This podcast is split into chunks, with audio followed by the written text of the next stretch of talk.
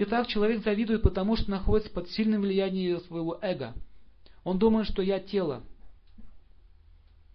Я тело, и все, что с этим телом связано, это мое. Поэтому мы видим, это моя культура, это мой мир, это моя философия, это мой народ, это моя вера, в конце концов. Все мое, опять видите, мое. То есть, а нет идеи, что есть дарма, есть вечная деятельность живого существа. Это они не хотят понимать.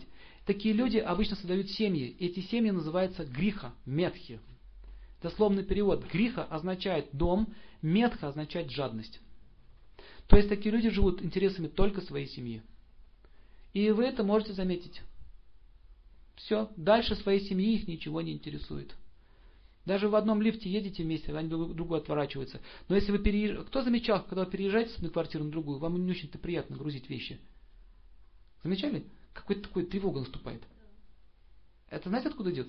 На вас же смотрят с окошек. Что вы выгружаете, что погружаете. Никто не выходит, не говорит, давайте я помогу вам погрузить, вам, наверное, тяжело. Стоят, смотрят, как бы что-то тырнуть. Где плохо лежит. Так зависть действует. Вот. Метхи означает, извините, не жадность, метхи означает зависть, поправьте. Зависть означает.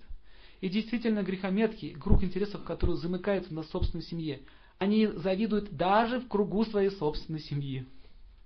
Особенно среди детей это хорошо видно. Одному купи игрушку, все остальные на бой все поднимут. А мне? Почему у меня этого нет? Какой кошмар. Поэтому одни грехометки всегда, всегда враждуют с другими. Так вот соседи, соседи, например, я им рассказывал уже, когда они судятся из-за 15 миллиметров, допустим, ваш забор выступает на их территорию, они будут до смерти судиться. И не потому, что им эта земля нужна, потому что почему у тебя есть хороший забор, а у меня нет хорошего забора. Однажды э, в деревне а, один мой сосед, он в прошлом военный, трубопровод проводил, воду. И подошел один местный житель, вот так стал, стоит. А он такой человек очень, ну, очень интересный. Он так стал, подходит к нему и говорит, значит так, я понял твою мысль. Если ты хочешь водопровод, подойди ко мне и скажи, Николай Пантелеич, меня жутко мучает жаба. Я тоже хочу водопровод, но у меня нет денег. Давай я поработаю, отработаю твой водопровод, я тебе дам, я тебе дам, ты мне, ты мне дашь трубы, проведешь мне водопровод, а я тебе отплачу как чем-нибудь другим. И я тебе скажу, знаешь что, дорогой, я согласен на это. Что ты тут стоишь и излучаешь злобное молчание? Он такой, вот иди, иди и не завидуй. Ну, он такой, постоянно всех учит. Это вообще, я ты слышал, просто там чуть со тумбочки не упал. Правда, так сказать. Даже и потом, что он сделал, на тракторе поехал и опустил вот эту штуку, как у него, ковш, чтобы вредить. Так крутился на этом месте, чтобы там лопнули трубы у тебя. Да? А так действует зависть. Лю, жаба настолько мучает уже, что он может взять лом и, и разбить вашу машину, например. Вот просто стоит, смотрит на машину, плохо становится. Все, сердечный приступ начинается, надо срочно побить ее. Вот, и мы видим, что когда возникают такие вот пучи или такие вот буза начинаются в городе, крошить все начинают, громить. Обычно что, что громят в первую очередь?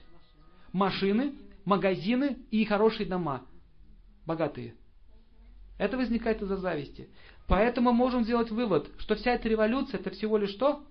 Взрыв зависти. А капитализм это что? Развитие жадности. Вот и все. Одни жадные, другие завистливые. А если даже песню эту послушать, вставай, проклятием заклеменных, тут проклятые. Весь мир голодных рабов, да? Проклятием заклеменные, то есть проклятые. Сами себе поют о себе. Так и есть проклятием заклеменный. Кто тебя проклял? Песня-то не просто так складывается. Есть причина. Весь мир голодных рабов. Что ты голодный раб? Почему ты голодный раб? Ты ленивый просто был. Надо работать был нормально. Ну там тоже правящие классы были неправы. Там с двух сторон было. Дальше. И ля ля ля ля там они переч... И все как один умрем в борьбе за это. А что это? За что это ты умрешь, как один? Вот за это. Мы мировой пожар раздуем. Не, не, не, не одни мы умрем. Еще и вы все умрете рядом с нами. Пролетали все страны объединяйтесь. По-украински. Голодранцы, ать на кучу. Серьезно. Да? Раздуем. И что это столько врагов-то появилось сразу? Весь мир получился против нас. Ну, таким вот лицом. Это болезнь. Болезнь целой нации. У фашистов, у фашистов другая болезнь была. Другую, зависть в другую сторону.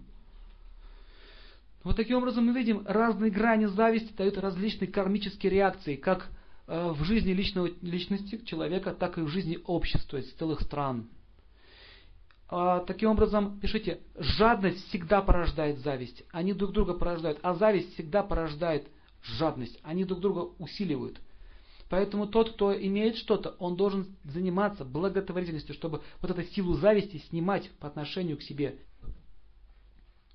Итак, жизнь таких, жизнь таких людей полна несчастья. Они сильно страдают психически.